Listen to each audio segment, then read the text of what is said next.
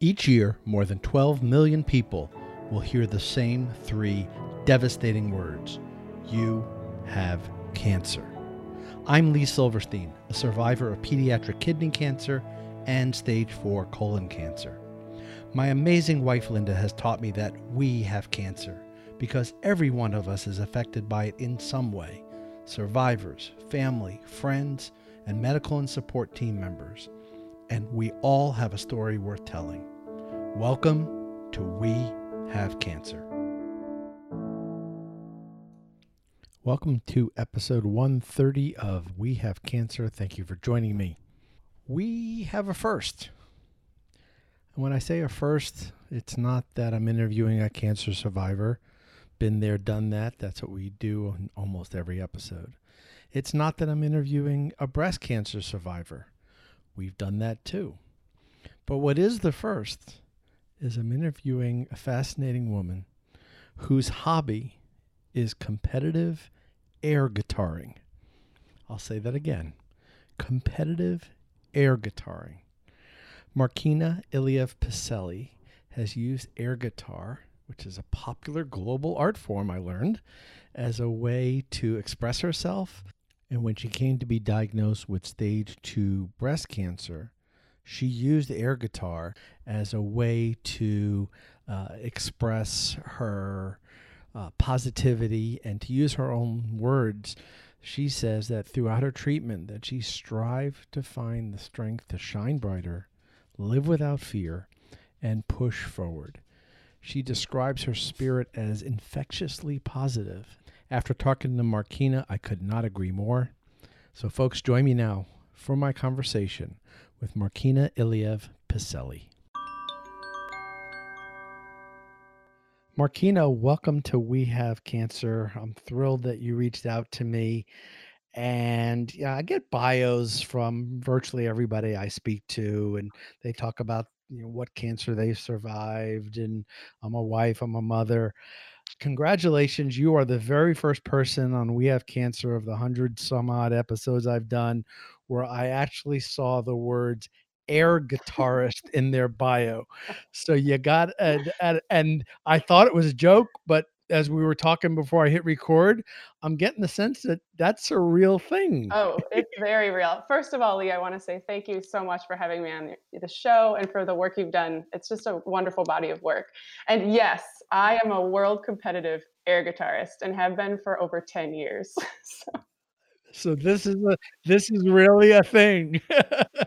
Tell me more. yes. So air guitar is exactly what you think it is. Air guitar is pretend guitar playing. But what has happened, um, there was a documentary uh, probably around 12 years ago now. I might have the date off, but it's called Air Guitar Nation. And a friend of mine named Kristen Rucker, I was working at an ad agency and he happened to have that as a side project. So I learned about air guitar.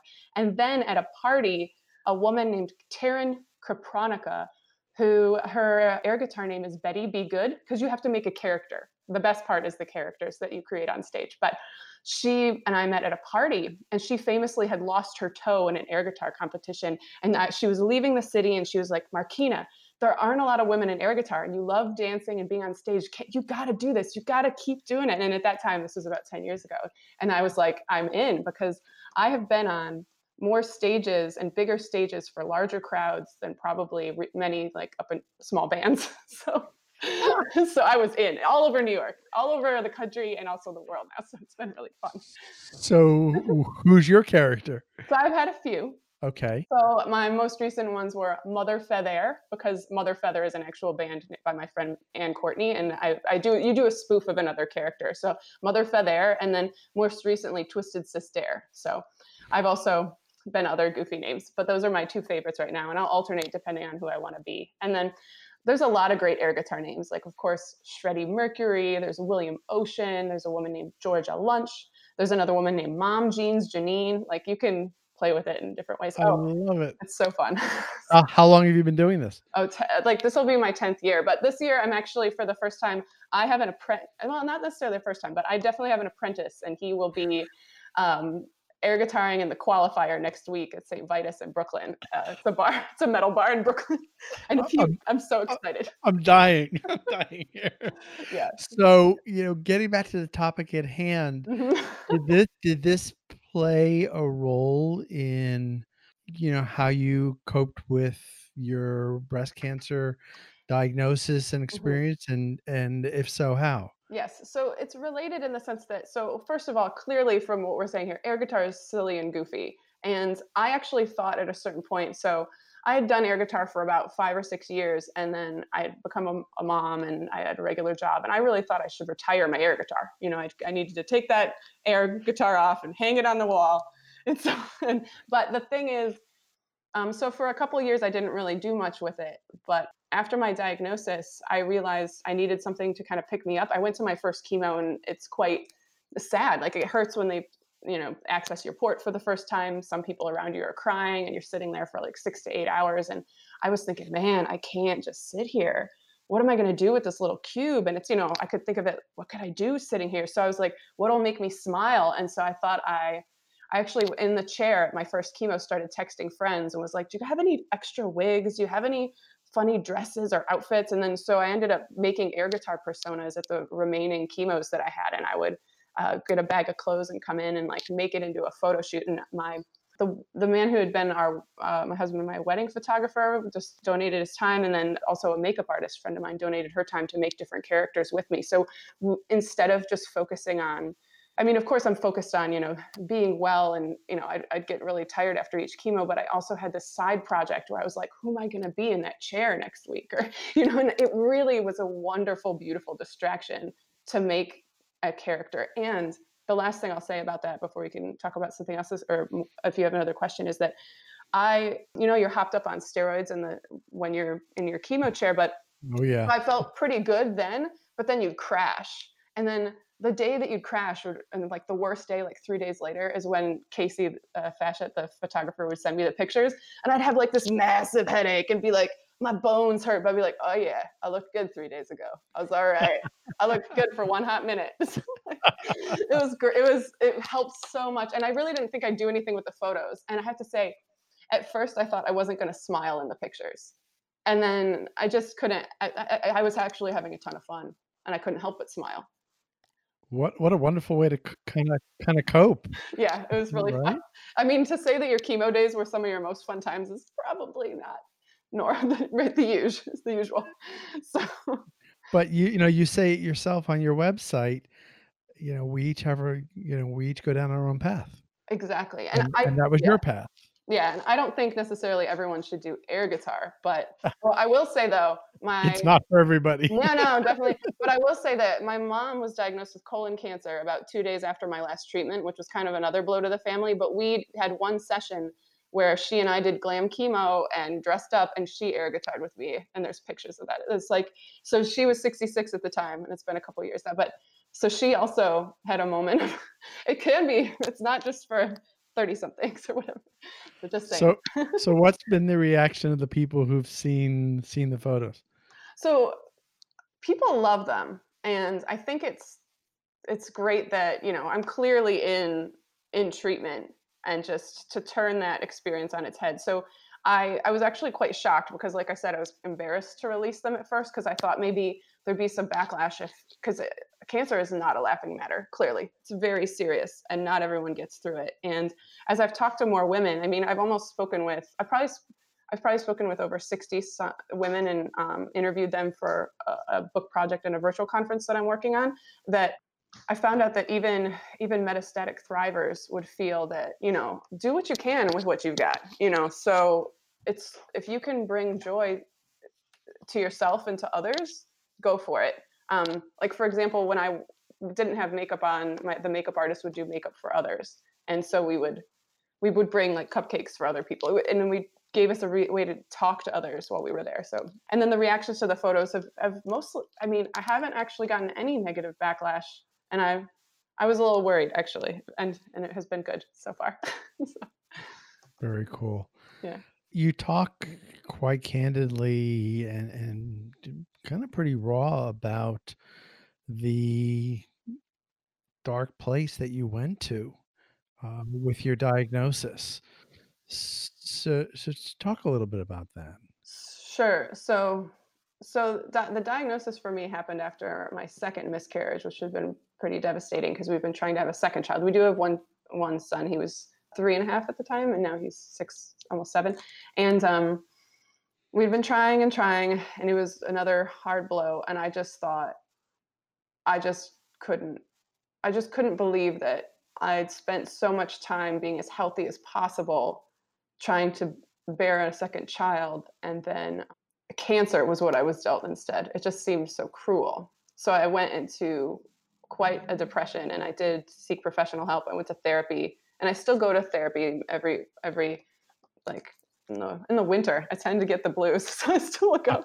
and like so so you know I I think having someone to talk to through that is helpful. Someone I mean I ch- I can't always tell the deepest darkest things to necessarily my husband, but I can. But like I I sometimes don't want to because I don't want to burden him with that. So I did find that it was helpful to talk to someone else to go through th- that and um and also the interview process and interviewing all these other women who have gone through something similar or actually in many cases more difficult uh, has been its own other type of therapy as i get to hear other people's stories i feel it's a balm to my soul to know that i'm not alone so it's sure. been helpful in two different ways so the i would say the therapist was very helpful for me to get through some of my stuff but for me to grow and to understand and to really make connection to others has been its its own secondary type of therapy too.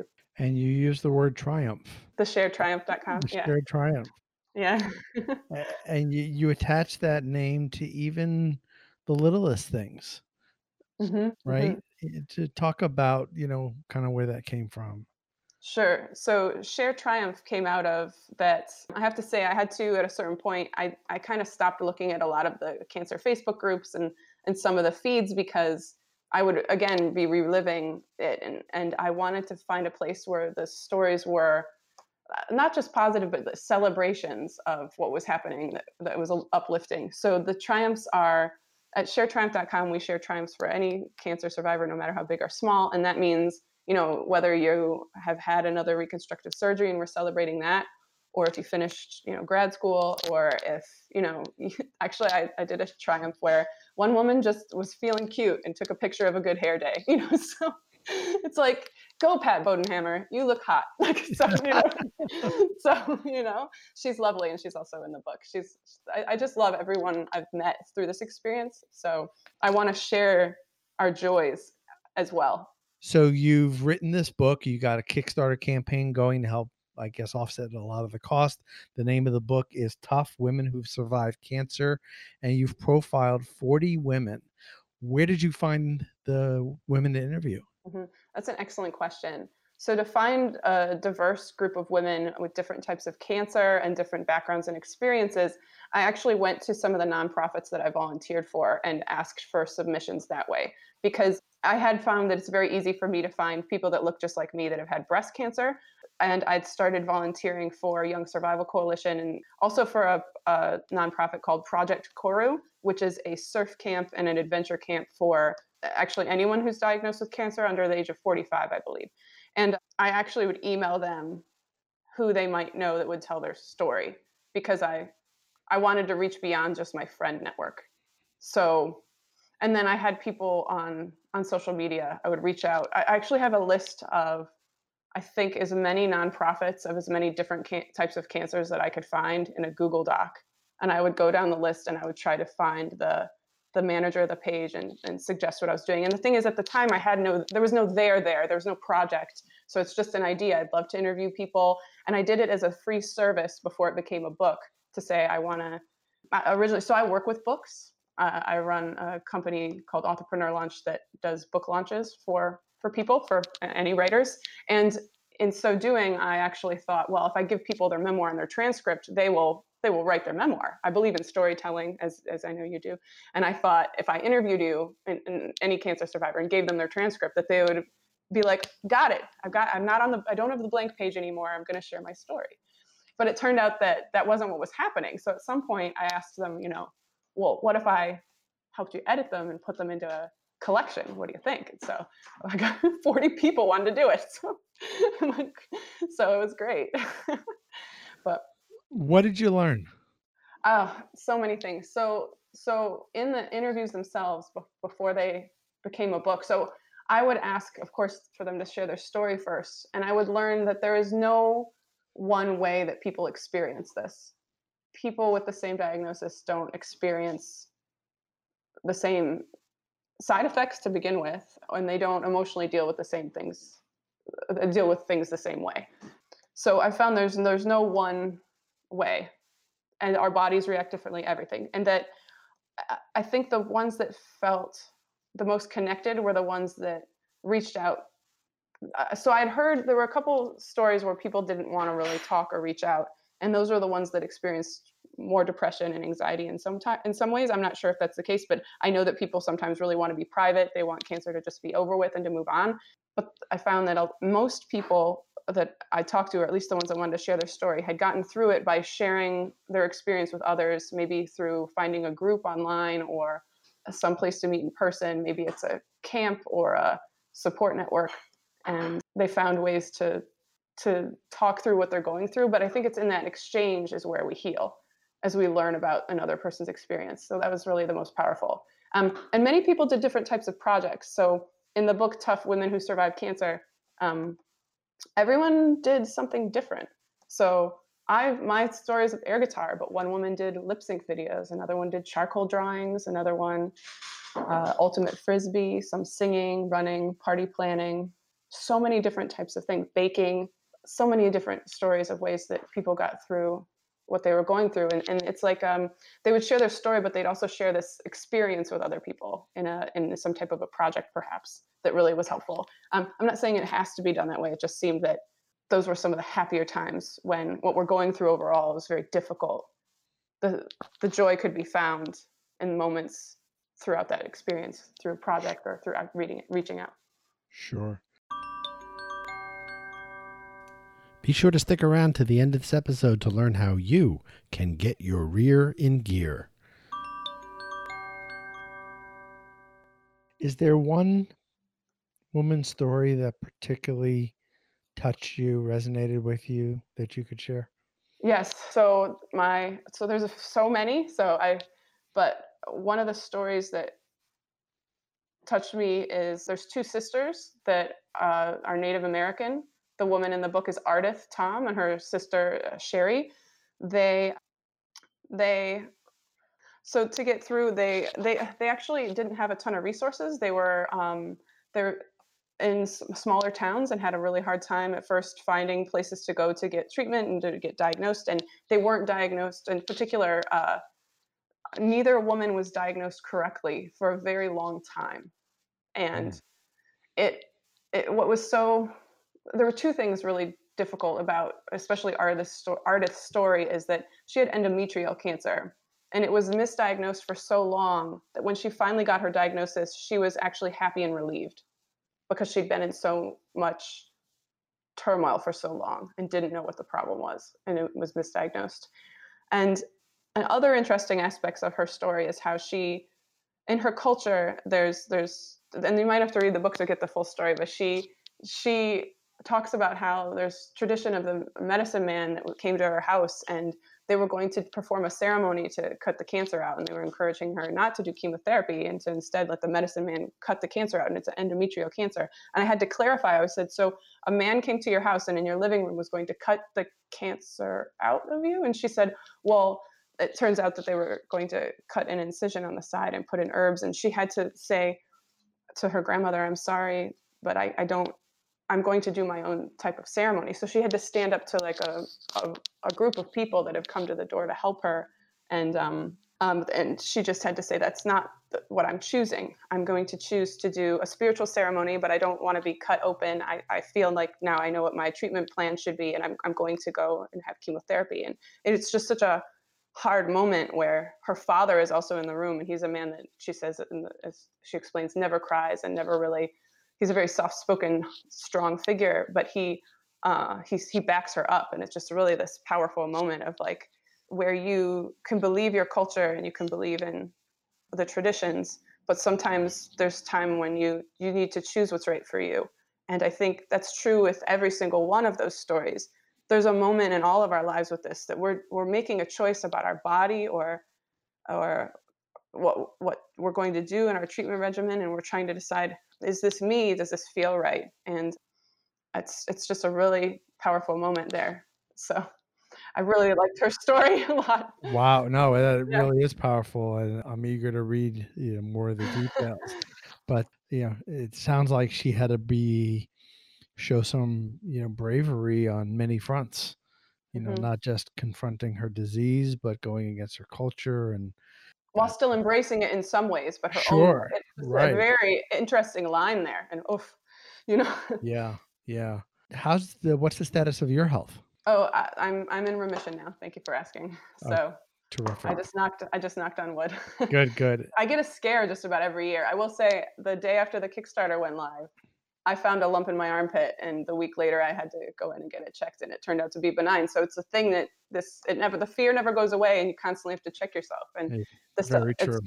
you know, you never know. And it's uh, it doesn't matter what kind of cancer you have and uh, you live it, I live it. You know, I I, yeah. I, get it. I think we, you know, we all everybody who's listening can can relate to that. Mm-hmm. You, you mentioned early in our conversation, you made the statement that there were some things that you just felt more comfortable talking to a therapist about than your spouse. Mm-hmm. And that comes up quite often talk about how you know your husband managed through your diagnosis and your treatment and your perspective as a patient on what he had to deal with as a caregiver sure so my husband had to so he had to watch you know that's much it's very difficult as a caregiver to watch someone go through this and you know he's the one emptying my drains and giving me a sponge bath and feeling helpless in many ways. So he and I did go to therapy together because I was having a hard time with just so so in terms of things that I'm like I don't know what I wanted to do anymore. Part of me uh, like this is hard to admit like I just wanted to run away.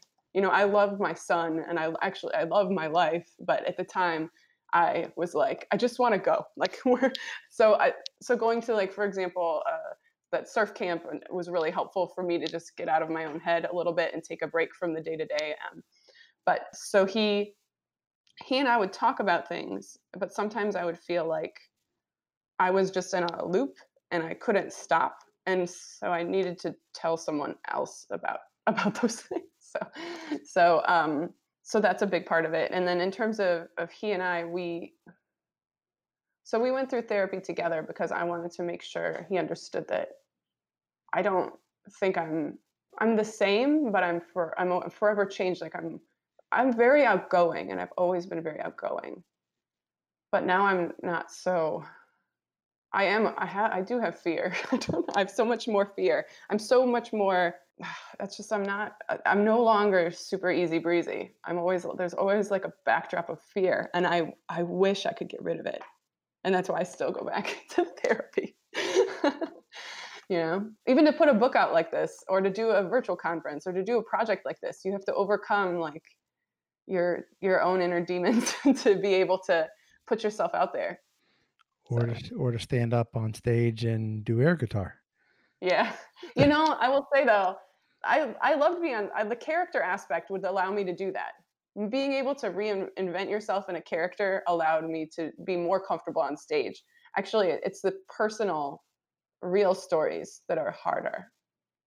So that's that's just only a little a little bit of a difference there. No. So I feel very comfortable on stage.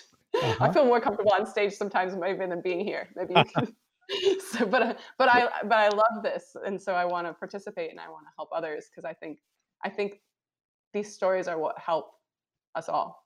No doubt about it. No doubt about it. And you bring up an interesting point. It was a conversation I had with my wife not too long ago, and she made the comment, You don't know what it's like to be a caregiver. And my immediate reaction was to get defensive. And I stopped and I said, She doesn't know what, what it's like to be a patient. And she's absolutely right. I don't know what it's like to be a caregiver.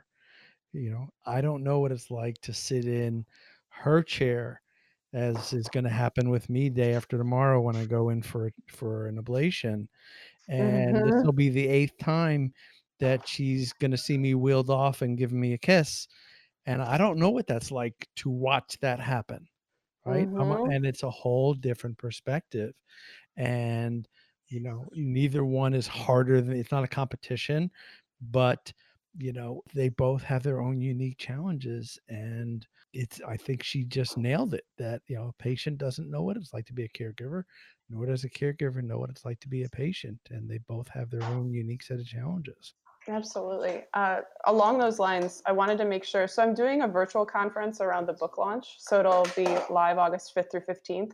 And there is a woman named Barbara Muller who speaks with her husband, and they interview each other about about what it's like, what that relationship was like. And I think it, I think it's just so important, and it was wonderful that the two of them together could could do that interview because you it's a, it's an important topic, and, and thank you for bringing that up.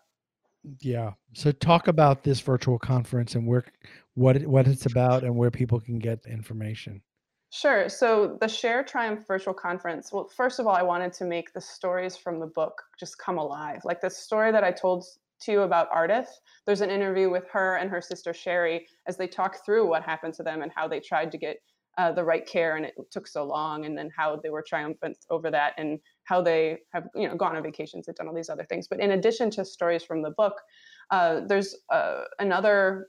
I think there there are about 30 other uh, participants, including doctors, uh, oncologists, therapists, nonprofits, some fashion brands like AnaOno related to, uh, and, and a, a Pix, uh, Care+Wear, which started with PICC Sleeves, but now does different kinds of functional clothing for uh, patients. There's comedians, podcasters, uh, just so many different people have come together for the Share Triumph virtual conference so that we can learn from the people that want to sit in the comfort of their own home and think through all of these topics can do this for free and it's always going to be free if you go to it's it's the tickets are at conference.sharetriumph.com slash join and you can get a free pass and the schedule will be up soon and you can select which of the i think there's going to be 40 some odd it's 40 stories in the book and 40 different about 20 of the stories are come to life and then an additional 30, uh, a couple some odd uh, are also on the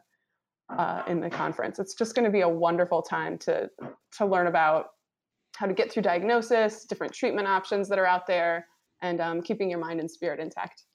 So, for those that aren't familiar with the platform, this is something that's all virtual that people will do through their laptop or whatever, and and that's how they'll be part of this community. Exactly. And I'm hoping for the majority of them, there'll be a live chat. When the sessions go live, they're not going to be overlapping, they're going to be staggered. And when they go live, there'll be a live chat on the Share Triumph Facebook page. So people can ask questions of the doctor, the therapist, the nonprofit, the podcaster, et cetera. Perfect. So, and, yeah. and what, what's the date? The dates uh, will be August 5th through 15th. And if you get your pass, then you can sign up when the schedule is available, which will be very soon. So there'll be different events and different things happening on di- on Mhm. different days. Mhm. Gotcha. Very good. Good. So t- talk about any plans that you have for uh, Breast Cancer Awareness Month coming up in October. Sure. So in October, I like to do a project at Weill Cornell. So there are a couple of doctors that are speaking at the Share Triumph virtual conference that are from the hospital where I was treated, which is New York Presbyterian Weill Cornell. So my radiologist, Dr. Balogun, and I believe my oncologist, Dr. Andropoulou, will also be there. And I am going to do another project with them this year, and I will be speaking at an event. But in addition, I, I also hope to be doing something with YSC. So uh, for Breast Cancer Awareness Month, I try to find a couple of other places to volunteer. I have a friend named uh, Lauren Chiarello. She has a website called Chi Chi Life, and she does events there. And I try to find different places where I can be of service and bring the community together and, and talk about advocacy and awareness and also new new treatments and other options for survivorship. Great. Well, you're a busy woman doing amazing work, and it's been an absolute honor and pleasure to have you on We Have Cancer and hear about your story and your own personal story and all the amazing work that you're doing, Markina, to provide a voice for so many other women who've been touched by cancer. So I'm a fan. and uh, and I'm going to be looking around. There's got to be a YouTube video. Oh, there's so many. Somewhere. You, I, I, I, am so intrigued. If you Google my name and air guitar, uh, there's so many. uh, I'm so intrigued because I'm such I'm such a huge music fan, and I, I just want to just, just see what this is about because I, I thought it was tongue in cheek, and then to learn that no, this is really a thing, I I am so That's intrigued. Really yeah. And one thing I want to mention just about the book and the title, how it's tough women who survived cancer. I want to, I had a call with, I've spoken with many people about language, and I just want to put a point on the word tough doesn't mean that all the women in the book think they are tough. It's quite different. The word tough has to do with our situation was tough, how we feel. It just feels rough and tough. And also, sometimes you want to say to someone, you know, tough cookie, I'm going to do it my way. And also, the second part where it says women who survived cancer, there are many metastatic thrivers in the book. And the language around that and surviving, the, the word survivor is actually very, and also warrior are very sticky words in, in the, in the cancer community. So I just want to mention that I talked about the title with all the women in the book, and we decided it, it works, and we're going to have to call it something, and we have to use language to to, to get it out there. So, but I just want to say that um, I'm very sensitive to how how we use different words to describe the state that that we are in in our relationships to our cancer and our diagnosis. And, and I appreciate that and respect that. And you know, there's so much conversation about mm. words mm. and and everybody kind of has their hot button when I think when it comes to the words as it relates to cancer. Mine is I absolutely lose my mind when I read the phrase lost their battle. That just mm. absolutely right? But then you know i've used the word for because i couldn't think of anything else to describe what i'm going through and i've used the word journey. Mm. And my darling sister sends me a card says, "I promise not to call your cancer experience a journey unless you're going on a cruise." so I was like, "Okay, well now journey's out." You know. So, you know, you talked about survivor and thriver, you know. So I think everybody chooses what's right for them, mm-hmm. but there's probably some that are there's a whole consensus on I I think you would get 99.9% of people who've been touched by cancer would all agree that we need to find a way to get rid of this whole lost their battle oh, thing. Oh, sure. Because sure. you know, you know, battle, fight, win, loss, this whole that whole dynamic. But then you start getting well, survivor, journey, you know, what can I say? And then I think you start you kind of get to just get to the point of, well, what's the intent? As long as the intent is good and it's coming from a good place, then maybe we don't need to be, you know, put every single word under under microscope but i so respect how you approached coming up with the title of the book and made sure that everybody in the book was good with it. I think speaks mm-hmm. volumes. and i love i just love how all the women in there the the stories can sometimes contradict also in some ways and they complement and it's just i think everyone will find a person similar to them because it's so there's very different perspectives in that book I'm sure with 40 yeah. different stories, how could there not yeah. be? Certainly. Great. Well, Markina, it's been an absolute joy and pleasure to get to know you and to have you on the show and and hear your story and what you're doing for others. Thank you so much for uh, joining us on We Have Cancer. Be well. Thank you. Thank you, Lee. Bye, everyone. The Colon Cancer Coalition is sponsoring a number of exciting events taking place across the country over the next month or so. And I'm going to start with all of the Get Your Rear in Gear 5K run, walk, one mile fun run events. I'll share with you the date and location, and you can visit the Colon Cancer Coalition website at coloncancercoalition.org for all the details. So let's get right to it. Coming up Saturday, August 3rd in Green Bay, Wisconsin, and also taking place on Saturday, August 3rd in Portland, Oregon, Sunday, August 11th in Colchester, Vermont, and Saturday, August 24th in Des Moines, Iowa. So these are all of the Get Your Rear in Gear 5K run, walk, and one mile fun run events. There are a couple other exciting events I want to share with you. Coming up on Wednesday, August 14th, for our friends around Victoria, Minnesota, is a memorial golf outing. It's the Caboose Cup Sean McQuillan Memorial Golf Outing, and this is taking place at Deer Run Golf Club. This is a golf scramble event with uh, lots of great door prizes and a lot of fun, food, refreshments, and proceeds from the event will benefit the Colon Cancer Coalition. For information on these and all upcoming Colon Cancer Coalition events, visit their website at coloncancercoalition.org. Thank you for listening to We Have Cancer, and thank you to our sponsor, the Colon Cancer Coalition, for your support. You can subscribe to We Have Cancer by visiting Apple Podcasts, Google Podcast, Stitcher Radio, or Spotify. And you can find us on social media by visiting our Facebook page at We Have Cancer Show and at We Have Cancer Pod on both Instagram and Twitter. We Have Cancer is a proud supporter of Genie's Blue Angels, providing financial support to those affected by colorectal cancer.